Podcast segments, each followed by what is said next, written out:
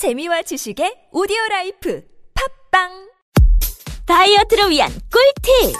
동결건조 채소와 곡물, 단백질, 그리고 효소와 비타민, 미네랄로 만든 다이어트 전용 그린 스무디로 하루 한두 끼만 바꿔 드세요.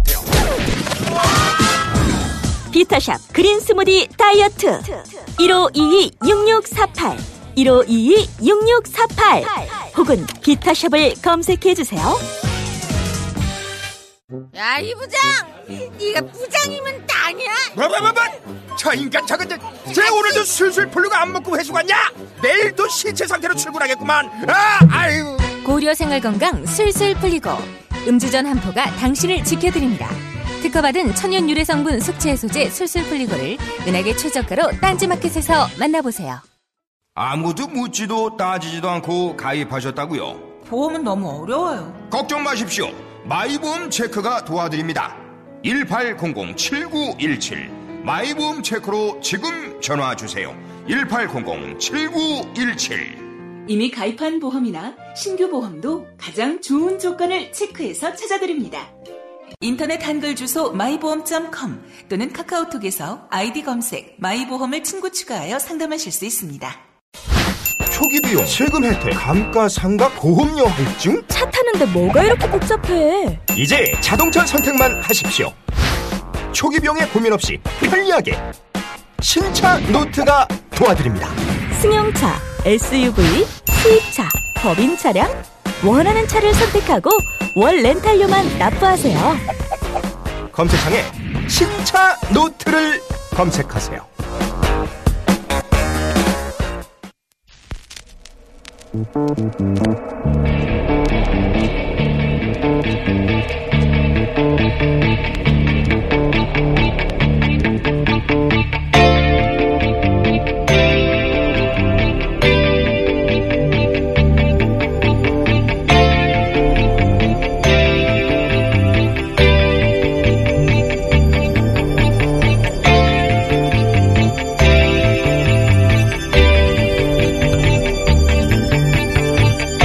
안녕하세요. 김호준입니다. 18세기 중엽 포르투갈 리소, 리스본에서 대지진이 있었습니다.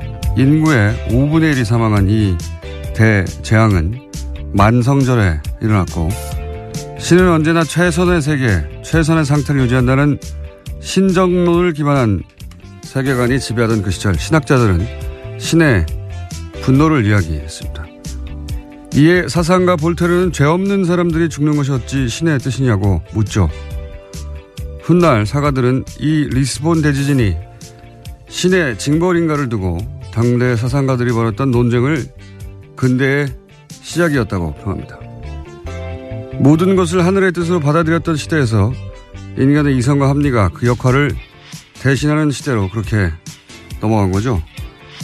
자유한국당 유호의 최고위원이 포항 지진을 문 정부에 대한 하늘의 준엄한 경고라고 했습니다. 류 최고위원은 포항 시민이 천벌을 받았다는 게 아니라 그런 말이 아니라고 해명을 했죠. 하지만 그 논리대로 해석을 하더라도 문재인 정부의 경고하느라 포항 시민이 재해를 당한 셈이 되는 건 마찬가지입니다.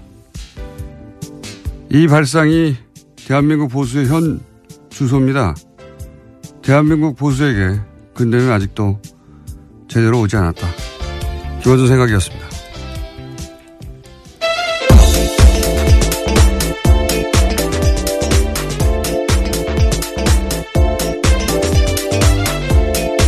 시사인의 김은지입니다. 자 오늘도 달려볼까요? 네, 다스는 누구 겁니까? 관련된 소식을 가장 먼저 전해드리겠습니다.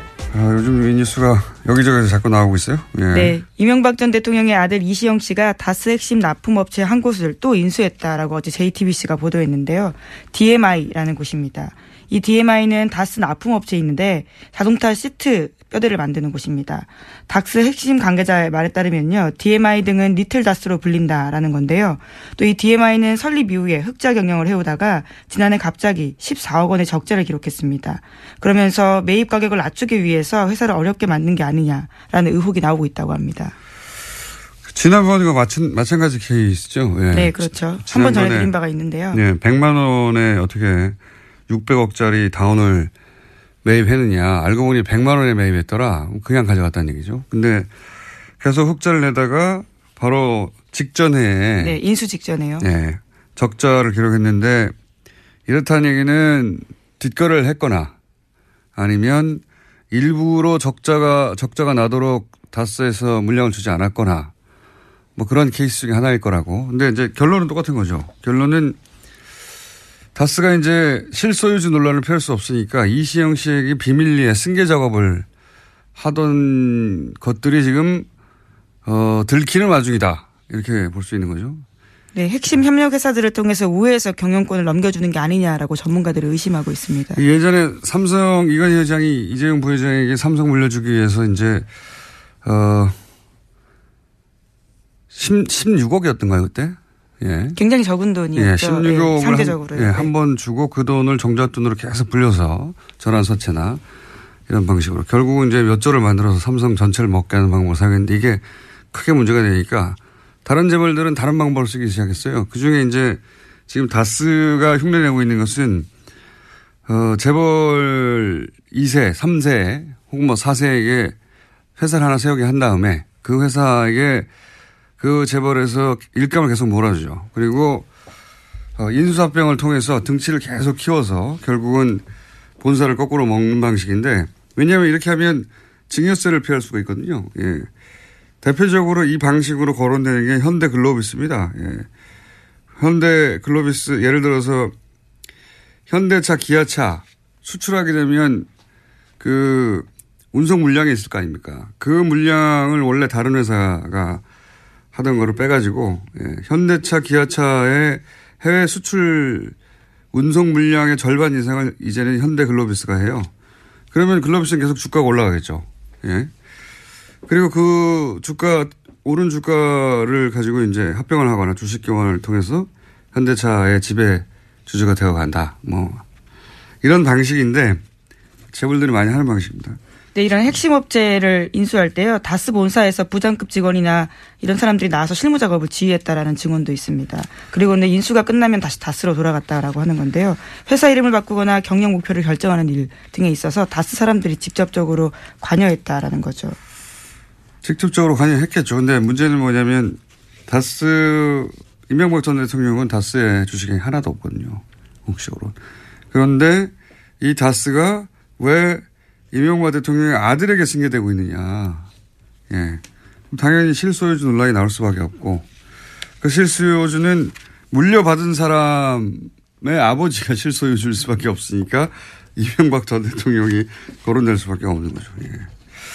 그런 이야기입니다. 네. 어제 JTBC 보도는, 어, 이명박 전 대통령이 실소유주 논란이 있는 다스가, 어, 이명박 대통령의 아들 이시영 씨에게 재벌들이 하는 방식으로, 예, 승계되고 있다. 그리고 그 승계 방식의 장점 중에 하나는 비밀리에 할 수도 있고. 지금 다 들켰습니다. 네. 지금 다 네. 모서리 들켜가. 비밀리라고 하긴요. 비밀리에 상장을 하기 전에 이렇게 해서 나중에 상장을 하려고 했던 것 같아요. 예. 그런데 이제 그러면 상장하기 전에 비상장 회사에서 이런 일이 벌어지는 건잘 알아내기 힘들거든요. 이 모든 건 사실은 140억 때문이에요. 이 140억을 포기했으면 어, 이렇게까지 오기 힘들었습니다. 140억을 계속 파다 보니까 파고 파다 보니까 결국은 여기까지 나오게 된 겁니다. 네. 몇 년 전에 이 140억을 포기하지 못한 아버지의 끝없는 돈에 대한 욕망이 결국은 파국을 부를 것이다. 5년, 어, 6년 전에 그런 말을 한 적이 있는데, 글로 가고 있습니다. 자, 그런 뉴스고요 두 번째 뉴스는 뭡니까? 네, 국정원 특수활동비 관련된 소식도 계속 전해드리고 있습니다. 검찰이 어제 관련된 혐의로요. 최경환 자유한국당 의원의 집과 사무실 압수수색했는데요. 국정원 특수활동비 1억 원 받았다라는 혐의입니다. 하지만 최 의원은 계속해서 이를 부인하고 있는데요. 어제 관련된 중요한 증언이 나왔습니다. 이현수 전 국정원 기조실장이 자기가 직접 돈을 줬다라는 건데요. 그러니까 배달 사고의 가능성을 일축한 겁니다. 동시에 자신과 함께 다른 국정원 직원도 함께 돈을 줬다라고 했기 때문에요. 자신은 돈을 전달하는 게 임무였고 그걸 안 할 수가 없었다라면서 배달 사고 가능성은 있을 수 없는 일이다라고 JTBC를 통해서 밝혔습니다. 뭐 배달 사고라고밖에 할 수 있는 말이 없는데 배달 사고 수 없다는 정황과 어, 증언들이 이제 계속 나오는 거고 이렇게 되면 또 이제 정치 공작, 정치 공작이 아니라 정치 보복이라고 하겠죠. 이 보수 진영에서 정치 보복이라고 계속 주장하는데 이 프레임이 안 먹히고 있는데 계속 얘기해요. 사실 정치 보복, 보복심이 있다 이거거든요. 근데 보복심이 있다 없다 따지는 건 아무 의미가 없는 게 개개인들이 보복심이 있을 수도 있고 없을 수도 있어요. 근데 누가 그 마음을 꺼내서 판별할 수가 있습니까? 그래서 예전에는 그럴 수 없기 때문에 마구 질렀거든요. 누구 심령 수사도 아니고. 근데 지금은 지금 이루어지는 수사가 공동체를 해친 중대한 범죄가 있느냐. 그런 행위들이 있으면 입보도 처벌하는 거고요. 네, 법과 절차를 따라서 하고 있는 거죠. 없으면 미워도 처벌할 수 없는 거고요. 네, 영장은 다 법원에 통해서 나오고 있습니다. 그걸 다 구분할 수 있는 있게 된 것이 현재 시민의 수준이거든요. 그러니까 저는 최근에 이제 보수 정당들이 여기 대응할 때 끊임없이 정치보복, 보수 정당뿐만 아니죠. 조중동도 계속 정치보복을 되뇌이는데 이게 안 통한다는 걸 몰라요. 모르는 것 같아요. 그게 이제 보수 정권 한 10여 년 하는 동안 지상파들도 자기 입맛대로 장악을 해서 본인들이 원하는 어, 논리만 주류 미디어에 계속 등장하니까 자기들 프레임이 자기들 속아 넘어간 거예요. 그 10년 동안 일반 시민들은 사실은 굉장히 다변한, 다변화된 미디어 플랫폼으로 어, 스스로 뉴스 찾아보고 스스로 뉴스를 전파하고 그렇게 진화를 했는데 이 한 10여 년간 자기들을 보호할 거라고 생각하고 어, 그렇게 장악해 둔 미디어, 미디어. 거기에 둘러싸여서 진화의 시간을 보수가 놓친 겁니다. 그러다 보니까 보수정당에서 이럴, 이럴 경우에 검찰도 계속 때리잖아요. 끊임없이 때리거든요. 그러니까 근데 지금 검찰은 청와대가 컨트롤해서 하명 수사하고 이런 게 아니란 말이죠. 지금 보면 여든 야든 민정수석도 잡잖아요. 국정원이든 검찰이든 걸리면 걸린 대로 다 족족 수사해버리겠다. 네, 정무수석. 아, 정무수석이죠. 예, 예. 민정수석은 민정수석은. 예, 어제 국회에 왔습니다. 예. 그렇군요. 조국 민정수석, 정무수석, 네, 전명환 정무수석. 그러니까 이 10년간을 보수 정권을 겪으면서 검찰이 깨달은 거예요. 그러니까 문재인 정부를 맞이하면서 검찰이 깨달은 바 이거 검찰의 방식인 거죠. 아 여기서는 여든 야든 국정이든 검찰이든 무슨 청와대든 족족 다 수사해버리겠다. 근데 이제 과거에 하던 방식으로 정권의 부담이 되라고 조중용을 통해서 혹은 뭐 검찰의 부담을 느끼라고 계속 정치보복이라고 하는데 정치보복 하명수사 막 검찰도 공격하고 그런 얘기를 한다고 검, 청와대가 부담 느끼지도 않고 어, 문재인 대통령이 그런 사람도 아니고 검찰은 점점 약이 오르고 어, 이런 보복 정치 주구장창 얘기하는 건 자기들 무덤을 파는 겁니다. 이 문화 지체를 따라잡지 못하면 앞으로 보수 오랫동안 힘듭니다. 이런 얘기 안 통한다는 거, 단순히 안 통한다는 게 아니라 본인들에게 해가 돼요. 제가 말한다고 제 말 듣겠습니까만은 다음 뉴스는요. 네, 특수활동비 관련된 소식 하나만 더 전해드리면요. 어제 더불어민주당 원혜영 의원이 자유한국당 홍준표 대표의 특수활동비 관련된 발언에 대해서 거짓말이다라고 선을 그었습니다. 홍 대표가 자신이 국회 운영위원장을 맡았던 당시에 국회 특수활동비로 야당 원내대표들한테 국회 운영비용으로 일정 금액을 줬다라고 이야기했는데요. 이에 대해서 원혜영 의원은 어떤 돈도 받은 사실이 없다면서 분명한 해명을 요구한다라고 밝혔습니다. 해명과 사과가 없을 경우에는 부득이하게 법적 조치도 검토하지 않을 수 없다라고 했습니다. 아, 이거 홍준표 대표가 곤란한 지경에 처할 것 같은데요. 왜냐하면 어, 한 4천, 5천 정도가 매달, 어, 국회 특세, 특수활동비. 예전에 판공비라고 불렀어요, 이거. 판공비라고 불렀는데, 뭐 국회 대책비라고도 하고, 여하간, 지금 뉴스의 흐름에서 얘기하자면 특수활동비죠, 이게. 예. 특활비. 판공비라고 불렀던 돈인데, 이거가 국회 운영위원장 이게 나온단 말이죠. 네, 여당 원내대표가 겸직을 하고 있는 예. 내용입니다. 당시 원내대표였거든요. 당시 여당 원내대표였고 홍준표 대표가 2008년 9년 그러니까 어 이명박 정부 때죠. 근데 지난 대선 후보 토론회 때 김진태 어 의원이 무슨 말을 했냐면 후보 당시 후보가 어, 홍준표 대표에게 국회 운영위원장 시절에 판공비 일부를 집에 가져간 건 문제 아니냐. 이 워딩은 김진태 의원이 한 겁니다. 예. 그러니까 이 판공비요, 말하자면. 이 판공비에 대해서 집에 가져간 건 문제가 아니냐 그랬더니 당시에 이제 당황했나 봐요. 토론회 때 뭐라고 대답했냐면 정치 자금으로 쓰고 예, 남은 돈은 남은 개인 돈은 집에 가져갔다. 이게 애매한 말이잖아요. 그러니까 요는 그때 이제 판공비하고 개인 월급하고 섞어서 쓰다가 남은 돈은 이게 개인 돈이니까 섞어 썼다는 얘기죠. 네, 이게 해명이 꼬이게 된 게요. 이 네. 홍준표 대표가 가장 예민하게 여기고 있는 성원정 리스트와 관련돼 있습니다. 2015년 당시의 일에 대해서 해명하면서 처음부터 발이 꼬였거든요. 그렇죠. 왜냐하면은 지금 1억 2천 그때 당시에 이제 그 대선 후보 출마하면서 기탁금 1억 2천이 어디서 났느냐 그 돈이 어떻게 마련되어 있느냐를 해명을 하던 와중에 와중에 끝에 이 얘기가 나오거든요. 그러니까 국회 운영위원장 시절에 판공비 일부를 유용한 게 아니냐는 의혹은 당내에 있었나 봐요. 그러니까 거의 8, 9년 지난 다음에 그 얘기가 나왔겠죠. 어쨌든 이 판, 이 특활비 문제가 그 다시 논란이 되니까 어, 그로부터 7개월, 8개월 있다가 이제 페이스북에 올린 내용이 뭐냐면 한 4, 5천 나오는데 그 중에 정책위 의장에게 정책개발비로 1,500만 원을 주고 원내 행정국에 700만 원을 주고 원내 부대표단에게 10명에게 격월로 100만 원씩 주고 그러면 매월 500만 원 썼다는 얘기거든요. 이렇게만 하고 나면 이 합이 2,700밖에 안 돼요. 그러면 1,300만 원, 5천만 원이면 2,300만 원이 비는 겁니다. 그 비는 거를 메우려고 하다 보니까 야당 원내대표들에게 줬다. 라고 얘기를 했는데 야당 원내대표였던 당시 원혜영 의원이 나는 못 받았다 해버리니까 돈이 비는 겁니다 지금 천만 원 이상이 매달. 그래서 이 말과 대선 후보 토론회 때 이야기가 다시 이렇게 맞물리게 된 거예요. 이 얘기를 왜 안 하나 모르겠는데 그러니까 이 이야기는 단순히 지금 판공비 중에 일부를 원내대표한테 줬는데 못 받았다고 한다가 아니라 그 남은 돈을 집으로 가져간 게 문제가 아니냐는 6개월, 7개월 전에 대선 후보 토론 때 김진태 의원의 지적하고 맞물려서 남은 돈을 집으로 가져갔나 하는 의혹이 생기게 되는 아, 이거 제가 보기에는 큰 문제가 될 수 있을 것 같습니다. 아마 7개월, 8개월 전 얘기가 생각이 안 나서 아직, 어, 기사화가 안 된 것 같은데 기자들이 곧 묻게 될 것 같아요. 이 문제는. 위기입니다. 주표 대표. 다음 뉴스는요.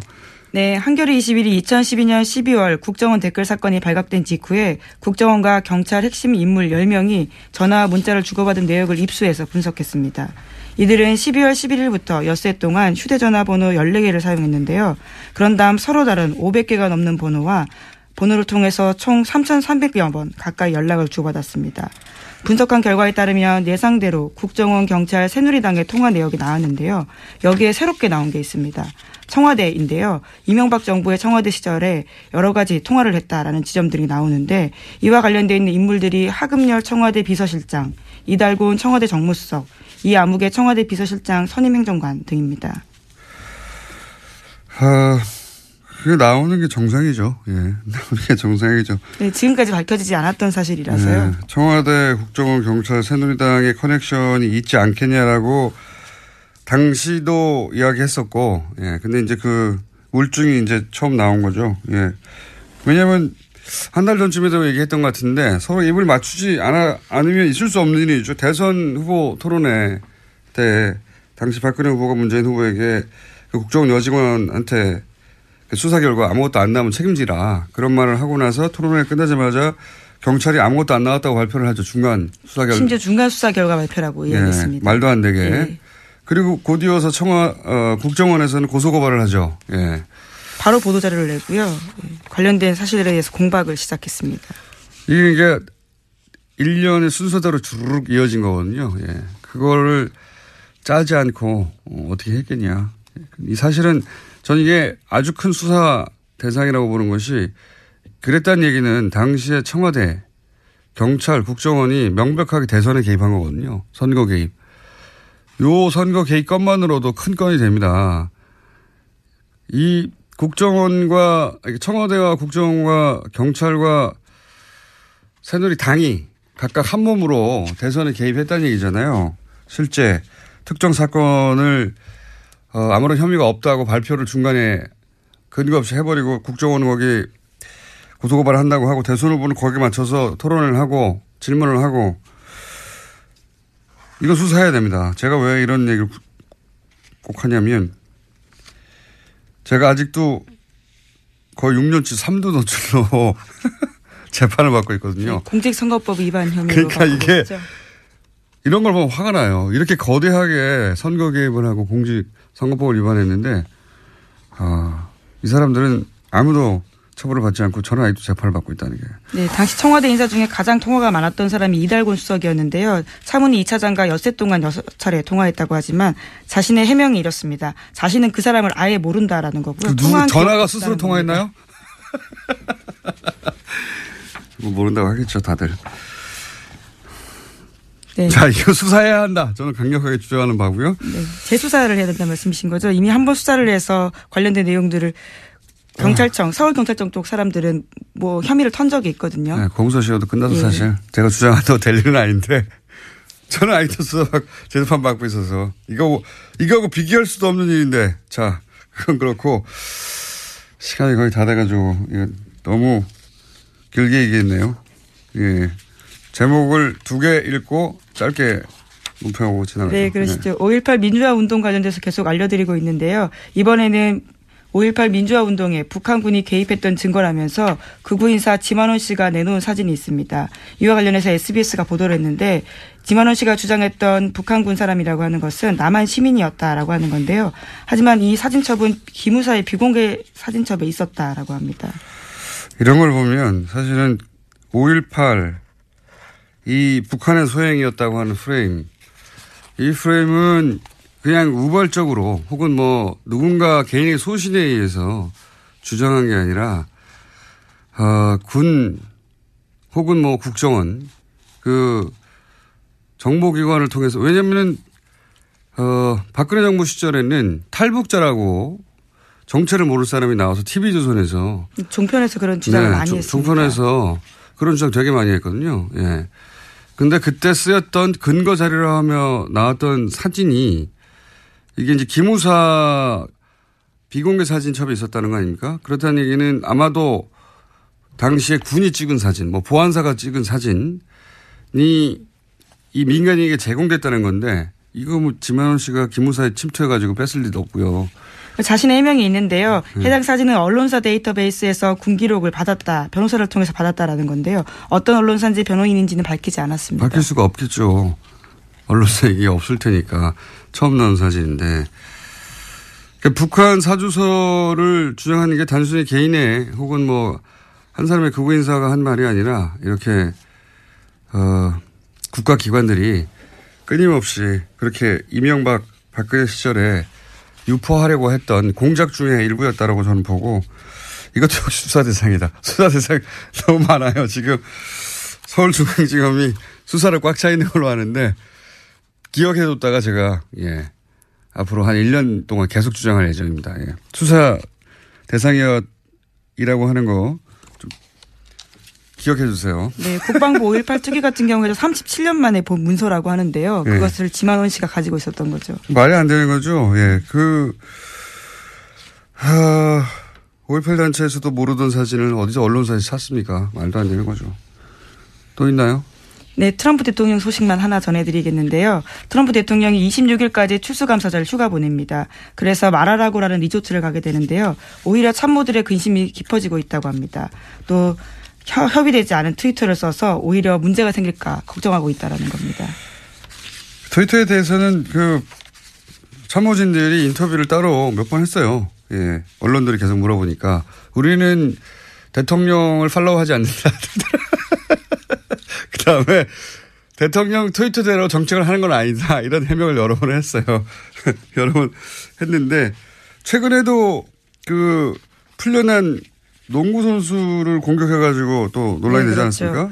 예, 중국에서 명품을 훔쳐 체포됐다가 풀려났던 UCLA 농구 선수 있는데요. 그 선수들을 향해서 그냥 감옥에 뒀어야 된다라는 트윗을 올렸습니다. 왜냐하면 그 선수 중에 아버지 중 한 명이요 트럼프 대통령 한 게 뭐냐 이렇게 이야기했거든요. 거기에 대한 반박이었습니다. 그러니까 보통 이렇게 그 국가원수가 어떤 큰 일을 하고 그 중에 일부가 불만이 있을 수 있잖아요. 그거 개별적으로 대응하지 않거든요. 예. 그런데 선수 아버지가 트럼프 한 게 뭐 있냐고 그랬더니 바로 풀려가지 말았어야 했다고. 사실 이렇게 개개인을 상대로 국민 한 사람 한 사람을 대응하는 거거든요. 이런 거 안 합니다, 절대. 이거는 동장 정도만 도안 하는 거예요. 굉장히 속 좁은 사람이에요, 진짜. 속 좁은 사람이고 자기밖에 모른다는 게 정말 드러나는 게이 얘기하니까 또 생각나는데 미국 국무부, 우리로 치면 외교부죠. 외교부에 수많은 자리가 비어 있거든요. 그래서 전직 외교부 관료들이 어, 최근에 정면으로 트럼프를 비판했어요. 이 자리를 채우라고 도대체 뭐 하냐고. 트럼프가 거기에 대해서 말한 게 있습니다. 나만 중요할 뿐이다. 내가 있다는 게 중요하다. 내가 그 자리를 다 대신할 수 있다는 겁니다. 네. 자, 여기까지 하겠습니다. 시사인의 김은지였습니다. 감사합니다. 네. 김어준의 뉴스공장 페이스북 페이지에는 재미있는 볼거리가 많습니다. 하지만 많이 안 들어옵니다. 좋아요도 적습니다. 유튜브에서 김어준의 뉴스공장 눈으로 보는 라디오도 검색해보세요. 정말 재밌는데 다들 잘 모릅니다. 조회수도 적습니다. 김어준의 뉴스공장 생각보다 많은 일을 하고 있습니다. 특근도 하고 있습니다. 하지만 티가 안 납니다. 청취자 여러분의 많은 제보와 참여 부탁드립니다. 상품은 없습니다. 아, 또 떨어졌어. 너 또 입사 시험 봤어? 아니, 차량용 핸드폰 거치대 말이야. 여러 개 사봤는데 실패의 연속이야. 떨어지고, 시야 가리고, 운전석에서도 멀고, 뭐 좋은 거 없을까? 싼 것만 찾으니까 그렇지. 제대로 된 거 하나 사서 편리하게 쓰는 게 더 낫지. 그런 게 있어? 그럼 있지. one, two, three 할 때 two. 힘 세다 할 때 힘. two, 힘. 투 힘? 두 배로 힘이 세다는 건가? 네이버 검색창에 투 힘을 검색해 보세요. 몸 속에 있는 적폐들을 다 몰아냅니다. 하나도 남김없습니다. 미궁 대장사랑. 굉장한 마술이 펼쳐집니다. 네. 모든 과일을 입에 넣어도 나올 때는 바나나로 나옵니다.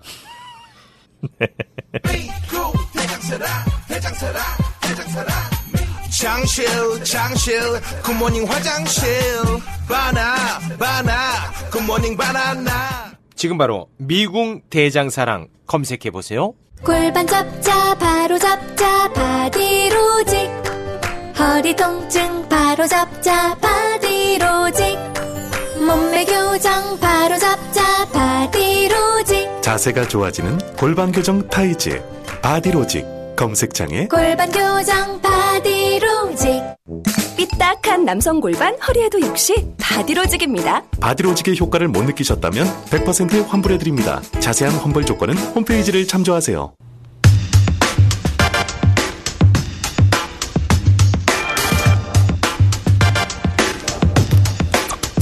국군 사이버 사령부에 댓글 공작을 내부 고발하신 분이죠. 지난주에 이어 다시 한번 모십니다.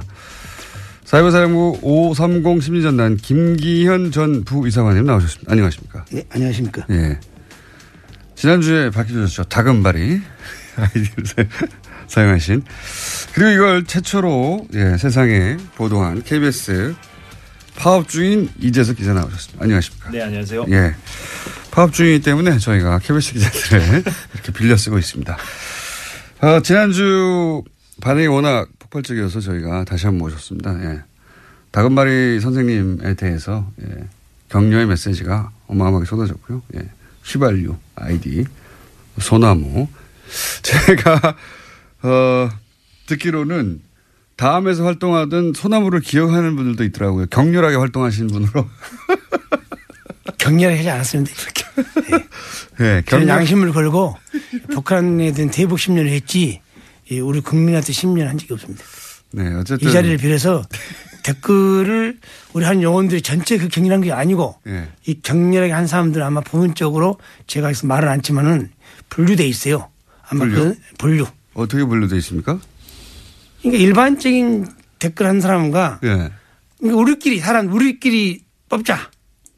우리끼리 뽑자? 어, 우리끼리 인원을 뽑자. 그 인원이 있잖아요. 예. 그분들이 이제 그 통상적으로 이제 그 댓글을 정치 댓글 단 거지 우리 신년단 요원 전체가 이 정치 댓글 단게 아닙니다. 저는. 아, 그러면은 예를 들어서 이명박 정부를 옹호하고 네. 뭐 예를 들어서 무슨 어떤 정책에 대해서 이거 막 칭찬하고 이렇게 소위 이제 정부 선풀이죠. 네. 정부를 정부를 옹호하는 댓글을 다는 팀과 그게 아니라 야당을 공격하고 뭐 야당 그 특정 지역을 비하하고 이런 댓글을 다는 부, 팀이 따로 있었어요? 그러니까 저는 이제 어렴풋이 예.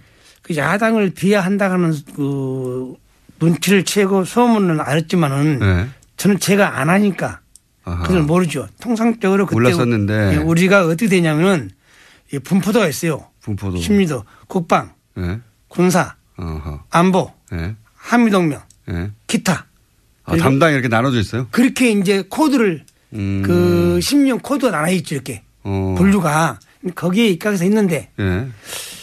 이 이제 사건 그 분류가 없, 그 분류 들어가지 않는 정치 팀이 있었다는 거죠. 그러니까 그것을 이제 아마도 그 당시는 이제 그 조직에서 소문이 예. 나오기는 저는 이제 경기를 하니까 예. 주로 정치 댓글은 그 이제 일동 별동네라나 별동대가 따로 있었다. 그런 요인이 많이 한다는 걸 들었는데 예. 저 수사를 보고 나서 이제 알았죠.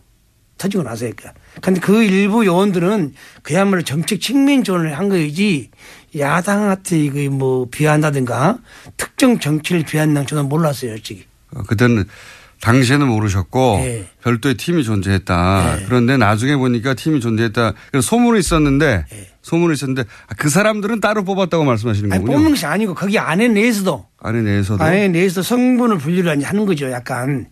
일단 뽑아놓고 성부를 아, 이제 직원이 이제 우리가 처음에 뽑, 출발할 때는 예. 60명 출발했으니까 예.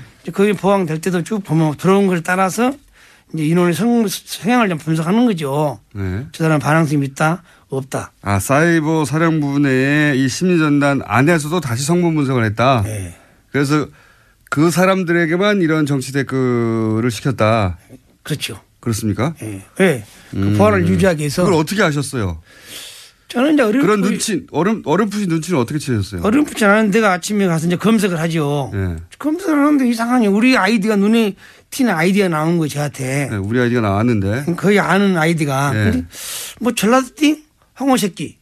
전라도 홍어 새끼라는 거를 아는 아이디가 쓰고 있더라. 많이 보이는 아이디가. 예, 예. 이거 혹시 우리 요원들 아니냐 그 의심을 맞았는데 예, 여기 사건이 터지고 예, 수사가 진행되니까 그걸 다 우리 요원들이 했더라고요. 어허. 그러니까 이제 네. 매우 노골적인 음. 그러니까 야당 정치인들을 비난하고 특정 지역을 비난하는 그런 매우 노골적인 아주 저질의 댓글을 다는 요원들은 별도로 또 아주 별. 어, 별도로 좀 어, 관리가 돼 있었고 음. 김 선생님 같은 경우는 일반적인 댓글. 일반적인 댓글 예를 들면 이제 제주 해군 기지라든가 네. 사대강이라든가 근데 이것도 하시면 안 됩니다. 엄밀히 얘기하면 그렇죠. 그것도 본인의 정체를 숨기고 이제 하신 거라서 군이 예. 청와대 정책을 홍보하실 이유는 없어요. 없는데 표정이 또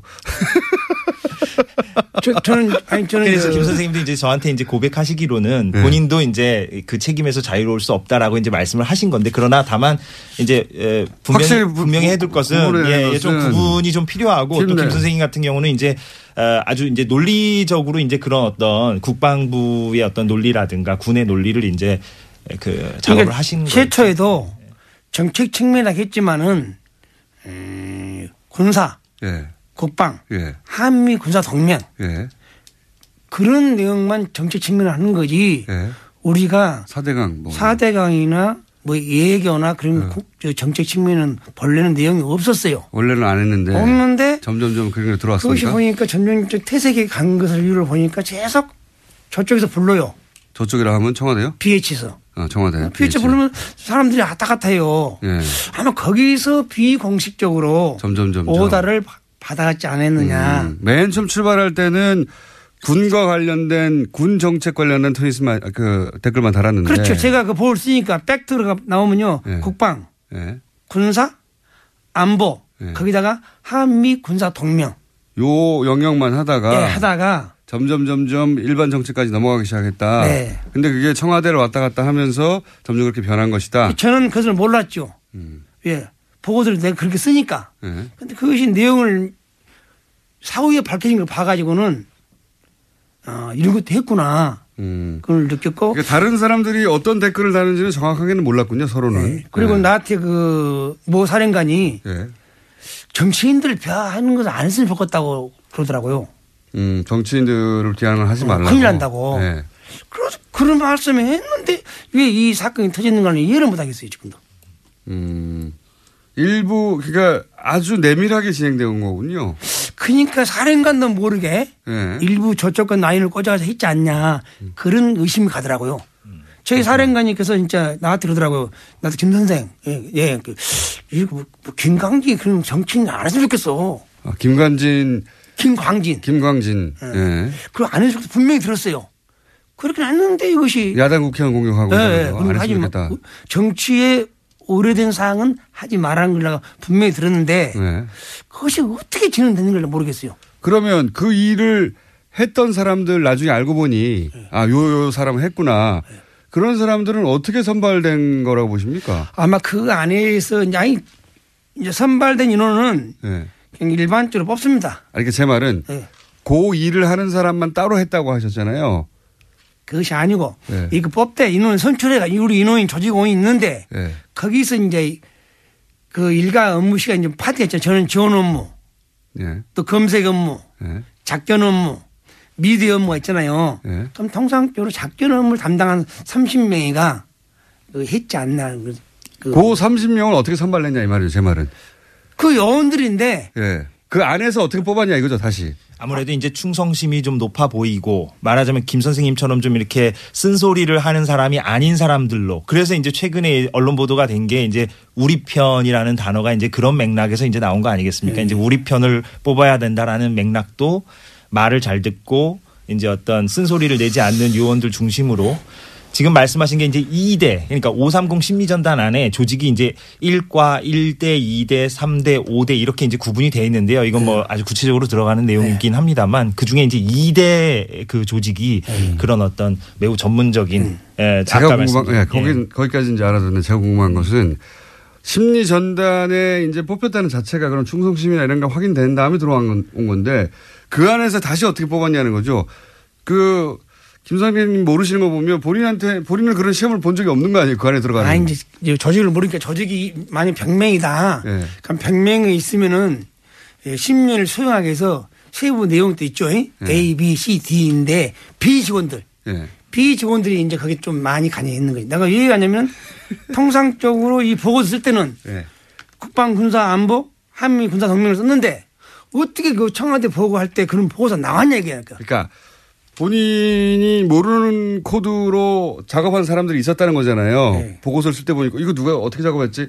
제가 궁금한 건 그 30여 명의 이, 이 팀은 네. 그 안에서도 어떻게 선발했냐 이겁니다.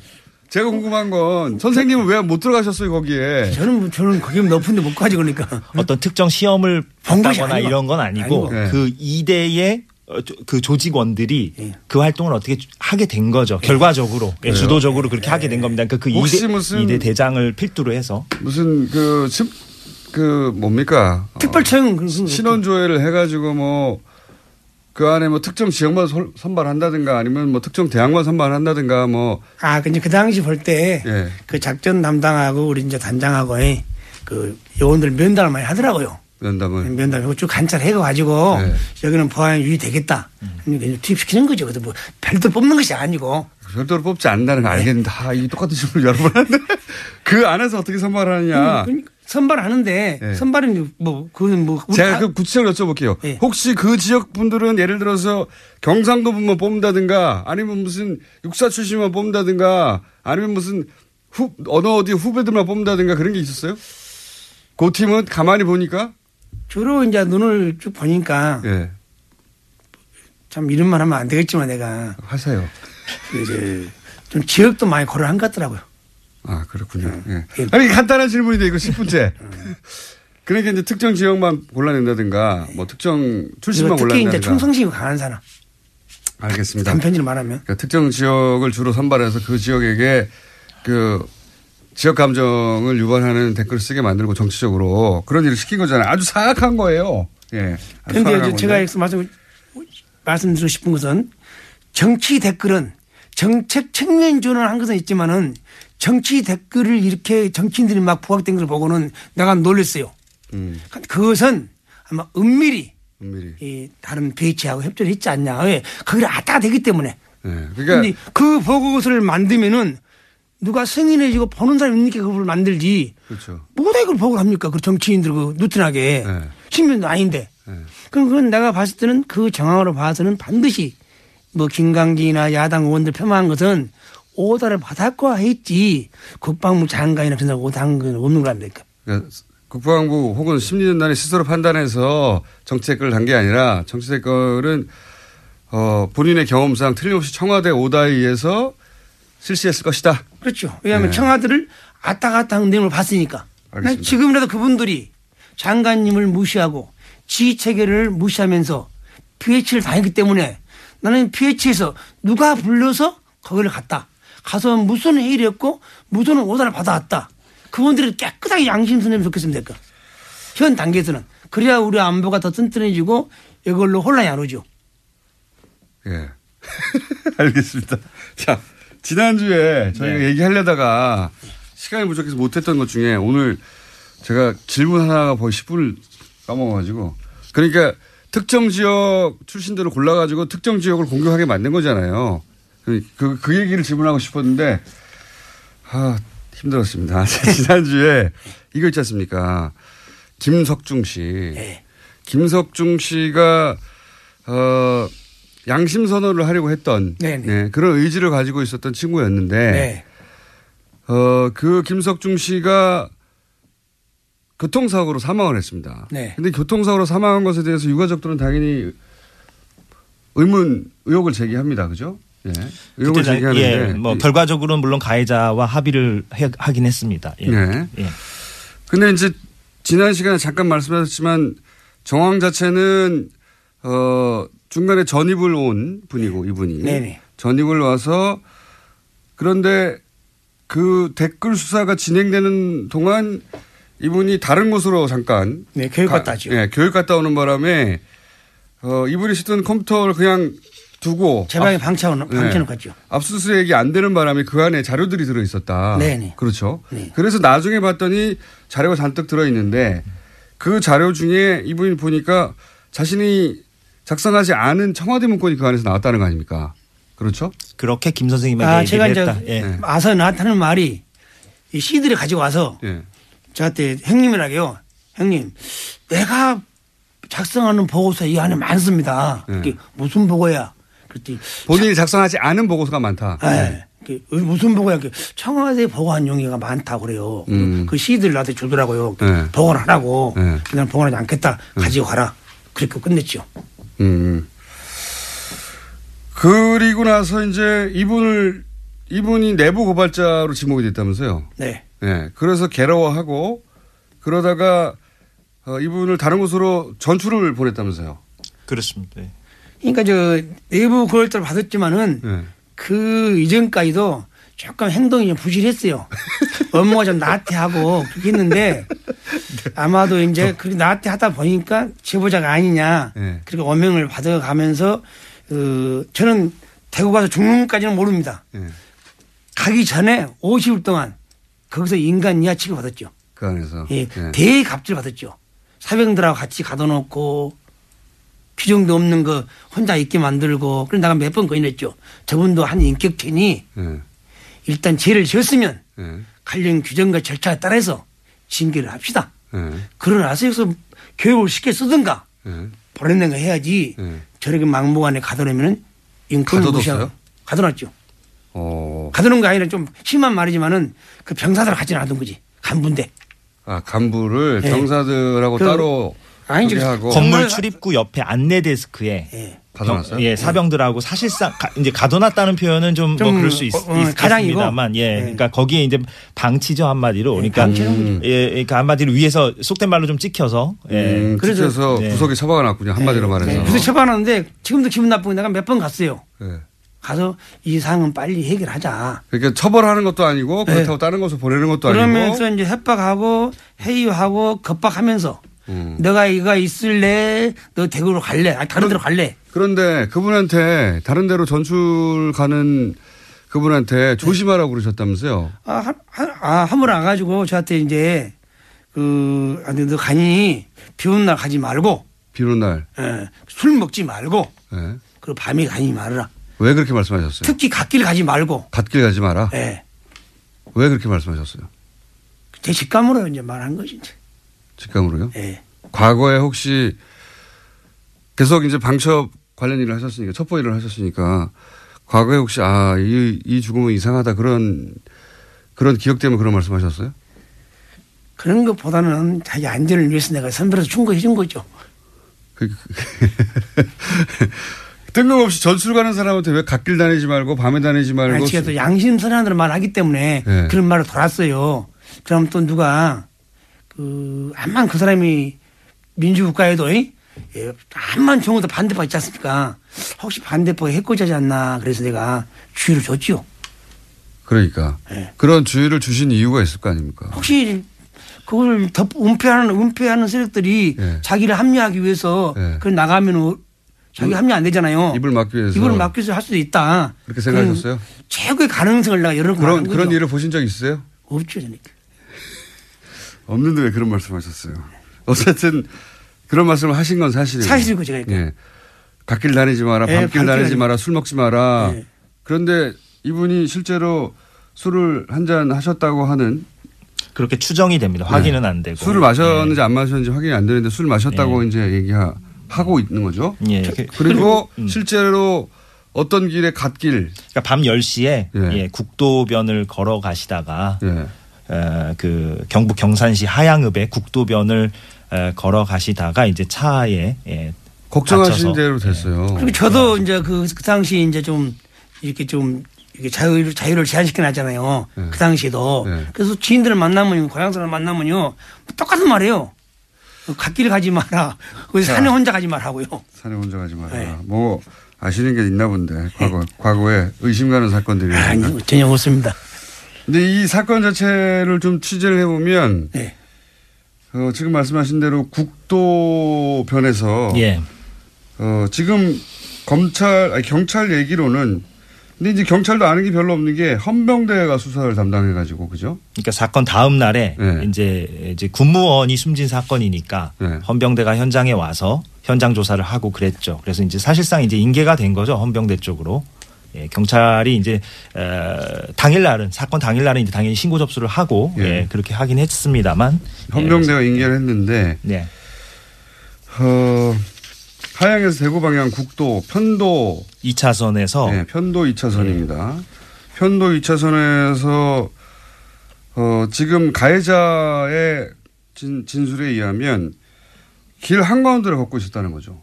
그렇죠. 그러니까 좀 이렇게 옆으로 이렇게 좀 밀착해서 걷는 게 아니라 그러니까 지금은 인도가 있는데 그 해당 국도에 근데 그때 당시에 인도 자체가 없었던 길이었습니다. 그때 인도가 당- 없는 2014년 사고가 났을 당시에는 그래서 인도가 없는 국도를 이제 걷다 보면 보통 이제 잘 안 걷는 길이죠, 당연히. 사람들이 잘 안 걷는 그런 국도였는데 거기를 이제 걷다가 이제 그 사고 차량이 이제 예, 사고 근데 이제 이것도 다 그 가해 차량의 운전자 진술에 어, 근거한 것이고 물론 그렇습니다. 그 국도 한가운데를 이분이 왜냐하면 이 국 그 인근에 이제 사람들 얘기를 들어보면 그 기, 거기는 사람이 걷는 길이 아니다. 인도가 없는 길이니까. 네. 예. 그래서 인도가 아예 없기 때문에 그 그렇다면 도로 한가운데로 걸었다는 얘기가 되는 거거든요. 도로 한가운데로 걸어가다가 차에 받쳐 사망했다. 예. 라고 얘기하는 중입니다. 근데 그게 사실인지 아닌지 따지기가 힘들어요. 지금은. 네, 거기에 이제 뭐 CCTV가 있는 것도 아니기 때문에 일단은 그렇게 이제 결론이 난 상태입니다. 김기현 선생님 이제 이재석 기자였습니다.